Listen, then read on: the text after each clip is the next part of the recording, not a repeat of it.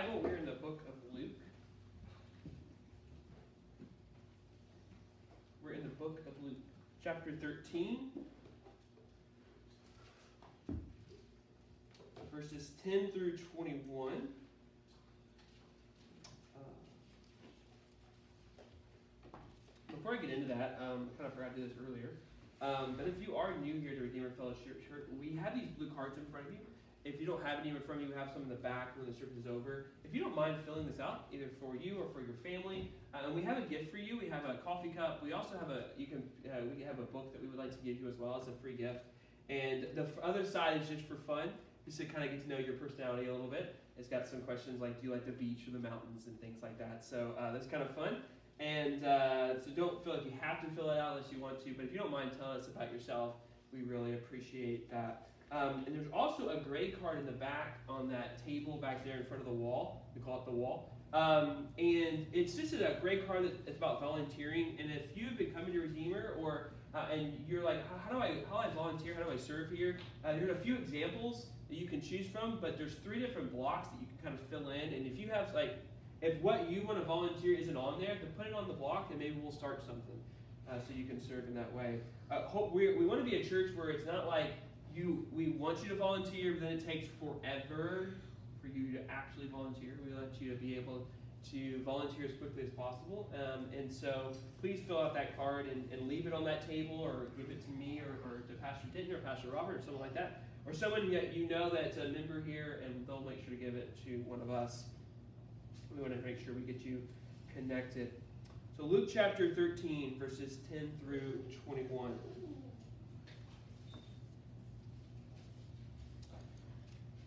Now, now, Jesus was teaching in one of the synagogues on the Sabbath, and behold, there was a woman who had a dis- disabling spirit for 18 years. She was bent over and could not fully strengthen herself. And when Jesus saw her, he called her over and said to her, Woman, you are free from your disability. And he laid his hands on her, and immediately she was made straight, and she glorified God.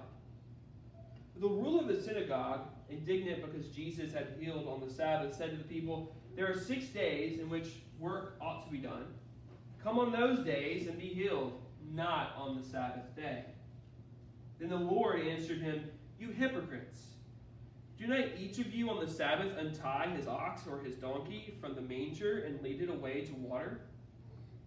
And ought not this woman, a daughter of Abraham, whom Satan bound for 18 years, be loosed from his bound bond on the Sabbath day?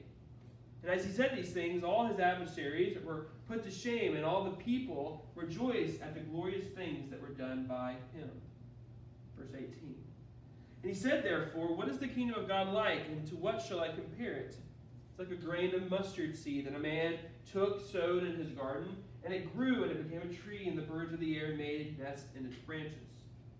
And again he said, To what shall I compare the kingdom of God? It is like leaven that a woman took hid in three measures of flour until it was all leavened. This is God's word for his people. Let's pray. Dear Lord, we come to this time in our service where we get into your word.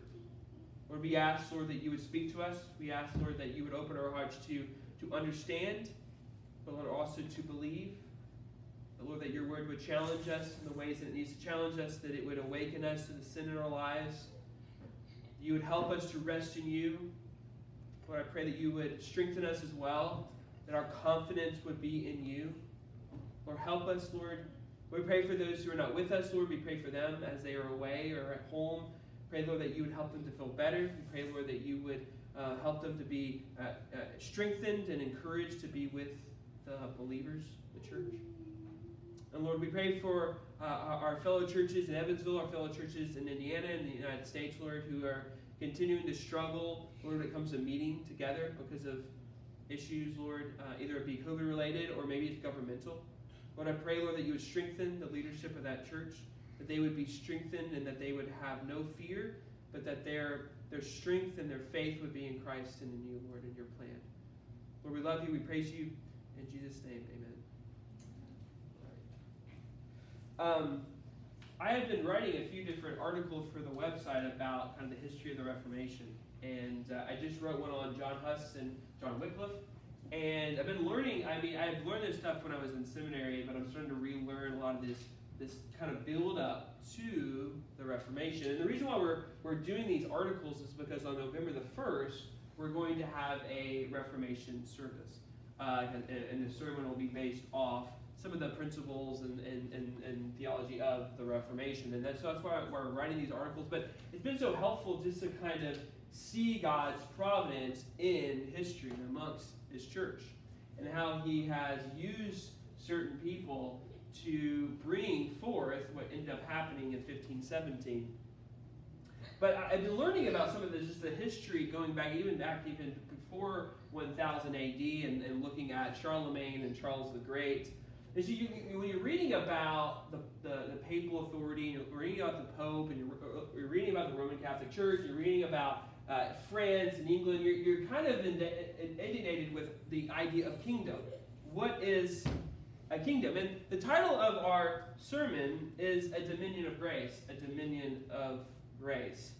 And uh, the main idea is the kingdom of God is the, the, the sphere of God's salvation that welcomes the weakest, encompasses the nations, and transforms the world. And for you kids that are in the room, we've been trying to do this every week just to kind of help you as you are young listeners to sermons and, and, and to teaching kind of in a public, formal, formal way. I want to give you three words that you can just kind of listen to during the sermon and ask when you're on your way home, or you're eating lunch with your family, ask your parents what these three words mean according to the Bible. The three words here are kingdom, salvation, and influence.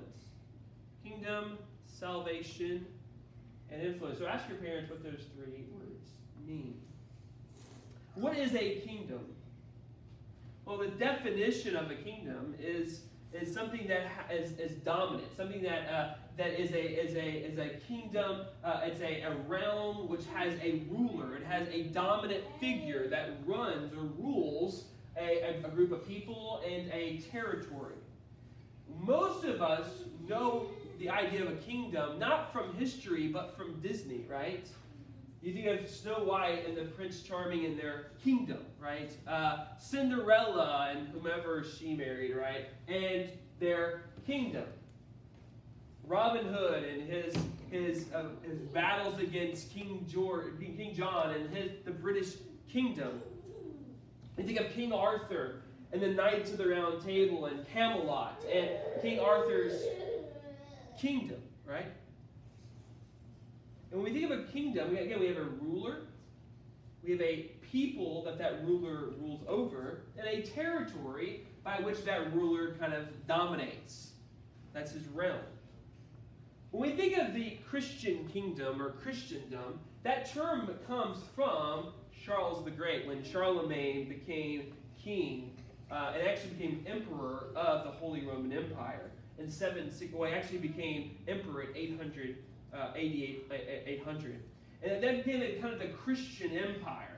And when Charlemagne was emperor, he expanded the territory of the empire into Spain and Bavaria and Saxons and Austria. And he conquered the Slavs. And he, he conquered and spread his territory. And he became the ruler of many different people and he became the Roman emperor. He treated himself like he was the new Caesar, like he was the new Roman emperor, like Augustus.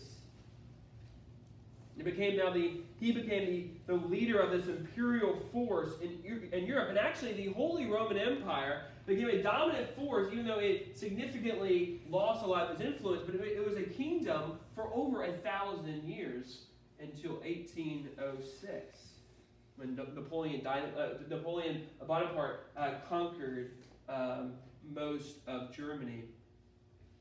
What is the legacy of Charles the Great? Legacy that his legacy was that really he kind of expanded Christianity, but really what it was is nominal Christianity. It wasn't actual faith and belief in Christ. It was traditions and culture, and not actually faith. But also Charles the Great, he, he caused a revival in, in learning in the arts. When he passed away, kind of suddenly, he didn't really have any he didn't have any heirs to his throne. And what ended up happening was all of these territory that he had occupied all the territory of his kingdom got passed down to lords and dukes. And that's actually started the feudal system of lords and dukes who own large pieces of land, and, and they, they basically, workers of the land would have to pay the Lord income to work the land. That was the influence, that was the, the, the kind of the, what Charles the Great and his kingdom caused was this horrible system of feudalism.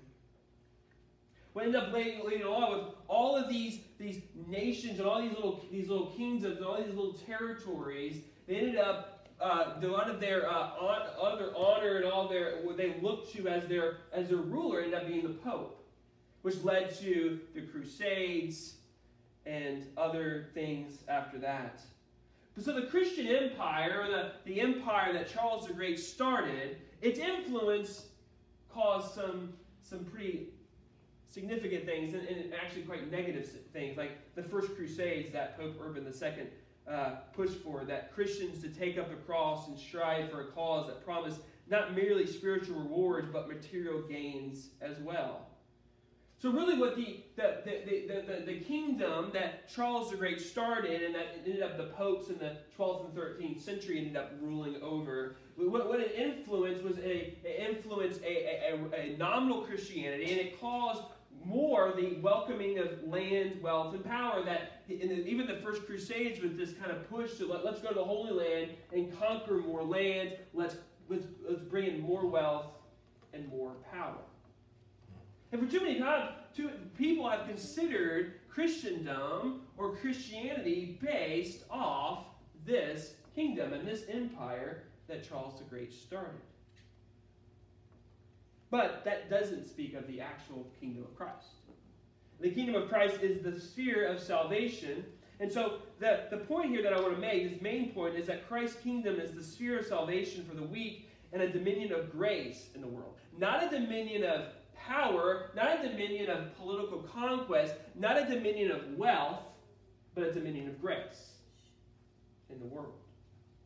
And the first kind of subpoint here is that a kingdom of salvation is for the weak the weak. Charles the Great wanted to occupy more land and more wealth, and even the popes, when they really kind of run, ran and ruled the, the uh, Christendom, they wanted what? More land, more wealth, more power. But it's interesting in the story here is that Christ welcomes not power, not wealth, but a woman who is disabled. A kingdom of salvation for the weak, not for the powerful, not for the wealthy, not for the rich not for the political savvy, but for the weak. So looking at Luke 13 here, verse 10, Jesus was teaching on the Sabbath in one of the synagogues. I think this is the last time in the book of Luke that he is ever teaching in the synagogue on the Sabbath. This was kind of the final straw for the Jewish leaders. So in that time, uh, you know, they, the synagogue system, you would have a sermon, and, the, and the, there would be a teacher who would teach, like very much what I'm doing right now, and very similar to what Jesus was doing. He was teaching the people who came to the synagogue on the Sabbath. And obviously, the Sabbath is a big issue because Jesus had already had issues with the Pharisees and the religious leaders about the Sabbath, right? He was healing on the Sabbath. He was doing things on the Sabbath that they disagreed with, and that caused them to be very angry. The Sabbath was something that had evolved over time before Jesus' coming, that added there was this added on more rules and more regulations on what you could and could not do on the Sabbath. So much so that the, the Sabbath ended up being a day of rest, ended up being a day of, of a lot of stress. Because there's so many things you had to remember. There's so many things you weren't able to do. I mean, even the disciples were picking what? They were picking grain off, uh, off, the, off the harvest when they were eating, and the Pharisees had issues with that as well. So Jesus is teaching on the Sabbath. He's in the synagogue. And there's a woman. I love how Luke says, Behold. Behold. Pay attention. It's almost like an explanation point. There was a woman. And what does Jesus do? He doesn't ignore her, he addresses her. He calls her out, Luke says. He welcomes her, he speaks to her. While he is teaching, he notices her and he speaks to her. He calls her up. Think of the attitude of the uh, attitude towards the weak in the ancient world. The attitude towards the weak in the ancient world is not like the attitude towards the weak in our country or in our society today. They would not have centers for the disabled. They would not have uh, places where people could go to be cared for and served. They didn't have that in the ancient world. If you were sick, it was probably because you deserved to be sick, because of your sin, of your wickedness. So they would have ignored this woman. They would have walked on the other side. They would not have interacted with this woman. But Jesus Christ, the Son of God, the Son Almighty, the incarnated Lord, God man himself, speaks to her. He addresses her.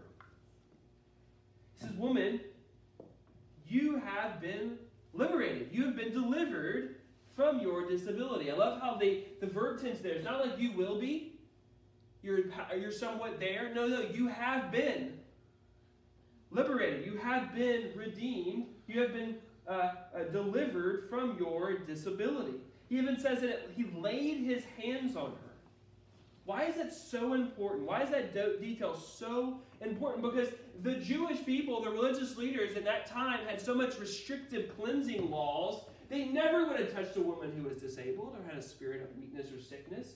They would have saw her as unclean. But yet Jesus touches her. The incarnated Lord, that he came and he was human, that he, he touched her. He physically put his hands on her. And immediately, she was made straight.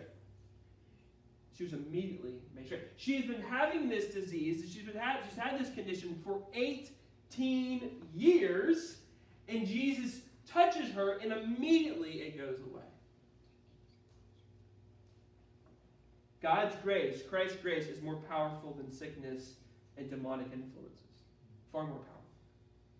She was made straight, and she what? She glorified God for what happened she had that, that, that, like I said before, that she's been liberated, she's been delivered. There's a completed action. It's a new state. She suffered with this condition for 18 years, and now she is in a new state. She has been liberated. She's been delivered from this disability. Well, obviously, the ruler of the synagogue has an issue with this. He responds and even says that he was angry I mean, he was, it's like he was sitting there this whole time. Jesus is giving this teaching from, like, uh, we don't know where he's teaching from. Let's say he's teaching from Isaiah. He's teaching from Isaiah to the people, right? And this woman comes in, and Jesus heals her, and he is immediately angry. She was immediately healed, she was immediately delivered, and he was immediately angry. And he was extremely upset by what Jesus had done. I even said here that he's been woked by this been completely woked by this. Because Jesus, what? Healed on the Sabbath. But he doesn't speak to Jesus, he speaks to the people. So basically, he gets up and speaks to the people, ignores Jesus and the woman, and just speaks to the people in the crowd. He says to them, There are six days in which you must work. Come on those days and be healed. So if you want to be healed, if you want to interact with Jesus, if you want to be delivered by Jesus, if you want to be healed by his miracles, do it on the six days that you're working, but on the Sabbath, the day of the Lord, the holy day, don't go on that day. That day is, is appropriate to be healed on that day. The Sabbath is the day, is not the day for liberation or cleansing or salvation or grace. The holy day of the Lord is the best day to be liberated, delivered, to receive grace, to receive salvation. Jesus answers them, answers them, not him, but them. So therefore, there's other people in this group of people that agree with the ruler of the synagogue. They've been over time just so angry by Jesus healing on the Sabbath, and they agree with this ruler. So he speaks to them. He knows their thoughts. He's God. He says, hypocrites, basically you actors of godliness, you spies for Satan. Does not each of you on the Sabbath unbind your ox and your donkey from their stall and lead them away to be watered? Don't you liberate your animals? Don't you deliver your animals to be then be what? To lead them to grace, to life-giving water? Don't you do that? You do that to animals, beasts of burdens, but you think it's wrong for Jesus Christ to deliver this woman? And he even calls her what his woman. And, also, I want to say this: when he says the statement like don't you? He, he, he knows the answer. The answer is yes, they do. It's an affirmative question. Don't you? Knowing that they do, he even says, ought not this woman, who is a daughter of Abraham, so this Jew, this Jewish woman, one who's a part of us, she comes from the same culture as we do. She she she reads the Torah just like we all do. Whom Satan bounded, behold, 18 years, also be unbound from this chain on the day of the Sabbath. So we learn a little bit of information about her. She's a Jew. Also, that Jesus recognizes that her condition is demonic, Satan bound, he says. And I love how he says, I don't know if it says it in, in the ESV here, but he, in, the, in the Greek it says, Behold, behold, she's had this for 18 years. Right? He emphasizes strongly how long she has struggled with this. For 18 years, she has been bound by Satan with this disability. Don't you think that she also should be delivered from her chains, just like the animals that you untie? Don't you think she deserves grace just as much as you take off your ox and your donkeys and lead them to water? Well, the answer is obviously yes. And it says that they were humiliated by Jesus. They were humiliated. Their hearts are so hardened to Christ's message. Their heart is so hardened to the gospel that Christ offers. And I think this is a warning against, uh, this is a warning for you when you receive hard teaching. Think Jesus presents some hard teaching to them. I mean, he, he, he kind of says, he, he provides these questions to them, and they're humiliated by his teaching. And oftentimes, a preacher or a sermon humiliates you sometimes. The issue is, are you, are you open to the rebuke, and is your heart softened to the truth, or is your heart hardened? For a lot of these religious leaders, Jesus spoke the truth, and their heart was what? Hardened. So the adversaries of Christ were humiliated by him, but the people rejoiced at all the glorious things that were done by him. They rejoiced by what Jesus did. The glorious results of Christ's kingdom. The dominant ruler is Christ. We read in Romans 8 9 through 11. Romans 8, 9 through 11. You, however, are not in the flesh, but in spirit. If in fact the Spirit of God dwells in you, anyone who does not have the Spirit of Christ does not belong to him. But if Christ is in you, although the body is dead because of sin, the Spirit is life because of righteousness. If the Spirit of Him who raised Jesus from the dead dwells in you, He who raised Christ Jesus from the dead will also give life to your mortal bodies through His Spirit who dwells in you. If you're in Christ, you're part of his kingdom and now part of the dominion of grace. You're in the sphere of salvation. You have been liberated from your sin and are in Christ. What does Jesus do? He welcomes the weakest among the people. He doesn't ask for the smartest, he doesn't ask for the strongest. He welcomes and calls out the weakest among the people, the poor in spirit as Colossians 1.13 says. He has delivered us from the dominion of darkness and transferred us to the kingdom of his beloved Son. Who's the us? It's not the religious, uh, the most religious or the, the most knowledgeable about the Bible or the Torah or the law. The us is the worst of sinners, the weakest among us are transferred into his kingdom. The weakest physically the weakest mentally, the weakest emotionally. Those who are not welcomed in Christ's kingdom are the self righteous, the proud. The interesting thing you learn about in the history of the Reformation is all the people that believed so much that they were doing what was right according to God were wrong. Why? Because they were self righteous, they were proud, and they were arrogant. There are popes in hell and there are criminals in heaven. And there's too many people, especially in the time of the Reformation, that believe, well, because I have this really fancy gown on and this fancy hat, I must be part of God's people. I'm a part of God's kingdom. And they were dead wrong. Why? Because they were full of self-righteousness and proud and, and, and pride, and they were proud. Mm-hmm. And those who they were, there's no way that person would be in heaven are the people that God accepts and transferred into his kingdom. Why? Because his kingdom is full of weak people.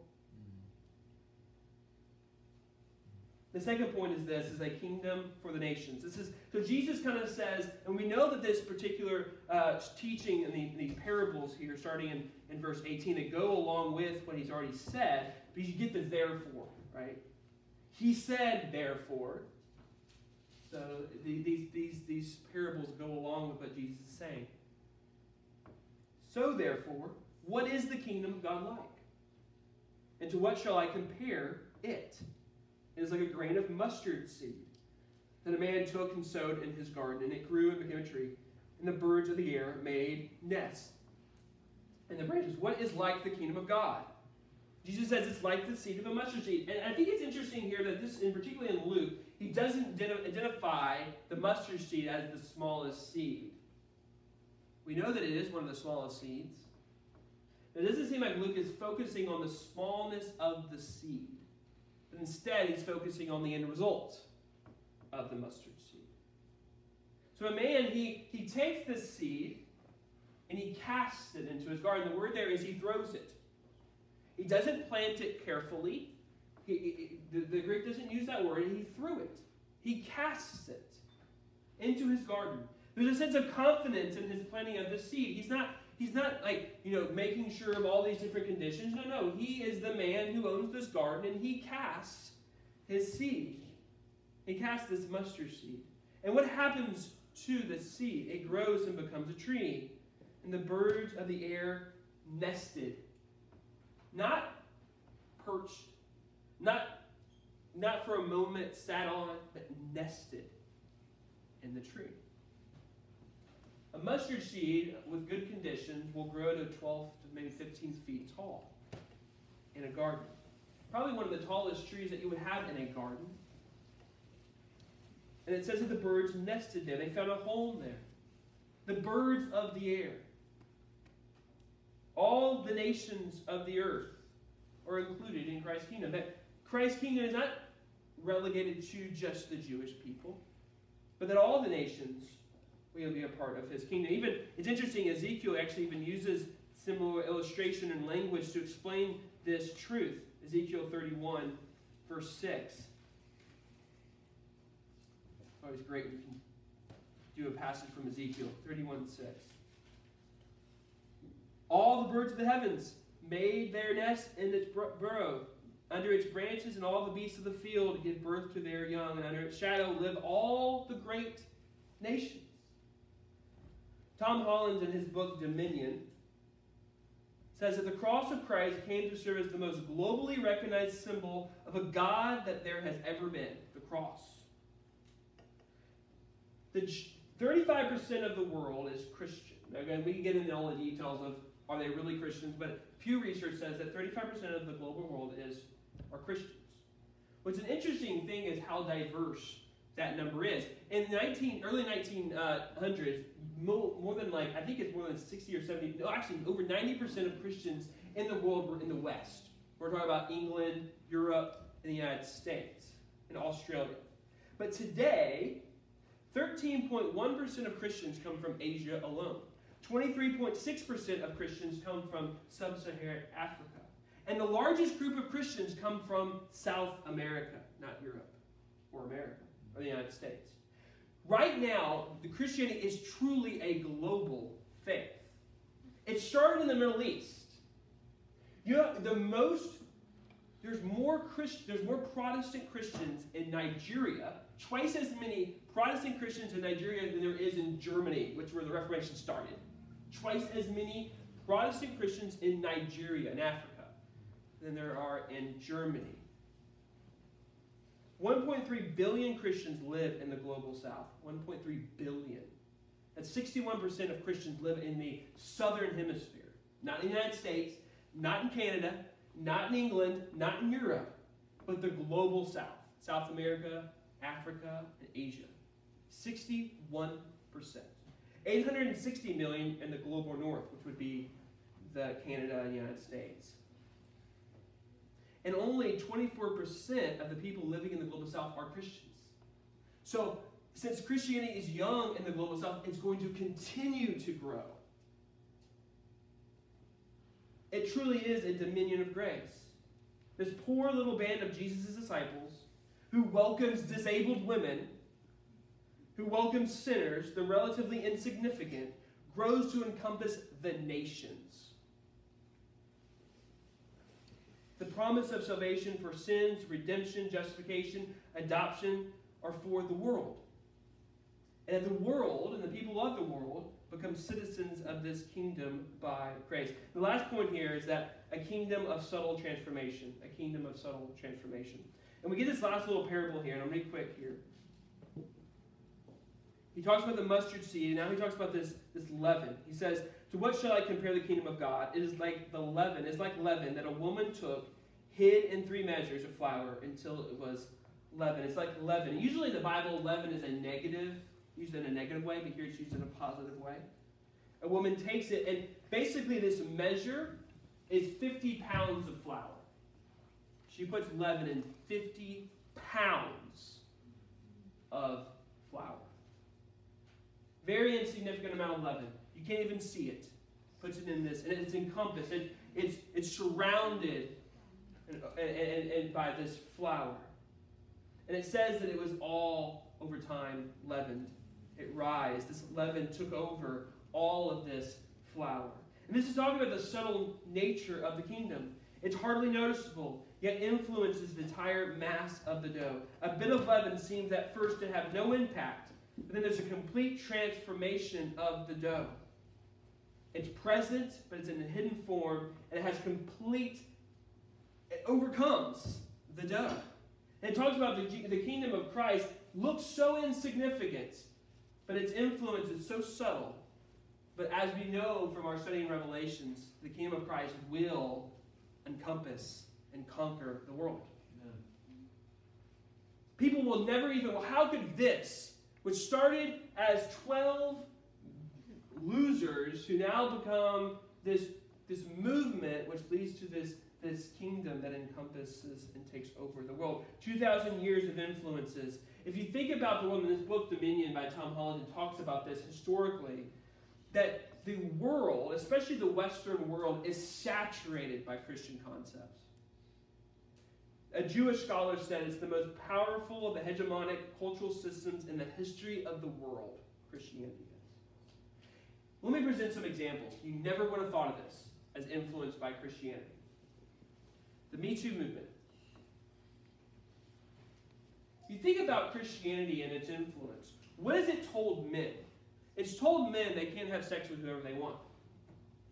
It tells men that you have to be self controlled, restrained in that desire. The ancient world never said that. Ever. Roman, Greek culture never, ever said that women were to be used and abused and to have children with. Christianity said the opposite. Bernard of Clairvaux said, To be always with a woman and not to have sexual relations with her is more difficult than to raise the dead. Some of us men can, make, can admit that. But what does Christianity say? It doesn't say just let your desires go crazy. It says no. A woman is equal, it's created by God, and you are to cherish it. It's regulated sex when in the 1960s, when Ralph Gleason started the Rolling Stone magazine, he talked about sexual freedom. And what ended up happening? What was the influence of Rolling Stone in the sexual revolution? Harvey Weinstein. Powerful men taking advantage of women. That is not Christian. It's ancient Greek. It's ancient Roman. Your body, Paul says, is a temple of the Lord I'm sorry, your body is a temple of the Holy Spirit who is in you and whom you have received from God. Humanists who talk about no God, what do they talk about? That hum- humans, regardless of your race and your gender, are what? Equal. Where does that come from? God's Word, image of God. The ancient world never believed that. Women were not equal to men. Men of wealth were, were more important and higher up than other people who were slaves or who were merchants. What did Christians do during the Roman Empire? They rescued abandoned infants. Pro life. The pro life movement didn't start until Christianity came into the world. The ancient world would have said, if the baby's not wanted, let it die. pro choice movement is ancient Greek and ancient Roman, it's not Christian. Life and the value of life is a Christian concept. Caring for the sick and the poor, educating the masses, science, it's all because of Christianity. In the ancient world, if you couldn't pay for education, you weren't educated. Who cares? The cross, the ancient implementation of torture, remains what has always been the fitting symbol of the Christian revolution, the cross. The audacity to use a tool of achieving dominance and striking terror in the people is the tool by which God brings a kingdom into the world that is slowly and influencing and subduing the world. Amen. Isn't that amazing? And there's so many people in the world who go, oh, those Christians, all they care about is men, all they care about is this, all they care about is pro life, all they don't care about people. No, Christianity is the concept in the revolution where people matter. Because if it wasn't for Christianity, there would be no Black Lives Matter. There would be no Me Too movement. There would be none of this because people before Christianity could care less about the weak and could care less about the poor and could care less about. God chooses the weak things of the world to shame the strong. What's interesting about brings us to an end of this. We live in a world where many people, especially if you're young, especially if you're in college, you the, the idea that you are weak is a comes a label of, of identity. I'm weak. I define myself as weak. I define myself as either I'm full of anxiety or I'm weak because I, I identify with a, a group of people that are weak. Defined by your challenges, I think is a way to say this. But if you're a Christian and you're part of the kingdom of God, you're liberated by Christ. You're delivered by Christ. You've been transferred into the kingdom of Christ. Christ in you has enabled you to, be, to more and more die to sin, die to fear, and live to righteousness, holiness, and joy. You have Christ's strength to endure, to love, to hope, and to rejoice. You're part of the kingdom of God. Too many of the people in this world just identify with their challenges and identify with their weakness. They need the grace of Christ. They need the dominion of Christ. They need to understand that there is a good news that welcomes the weak, Amen. that welcomes the poor in spirit, that welcomes people who have past that they're ashamed of. Christ's kingdom welcomes them. Welcomes them. I want to read this real quick because I have a little bit of time. It's a prayer by um, Puritan prayer by Ezekiel Hopkins. It's called Your Kingdom Come Here and in Heaven. Lead us not into temptation, nor allow us to be assaulted and buffeted by the wicked one. Or if, in, in your all wise counsel and purpose, you permit us to be tempted, yet deliver us from the evil to which we are tempted. Let us endure temptation as our affliction, but let us not say yes to them, nor make them our sins.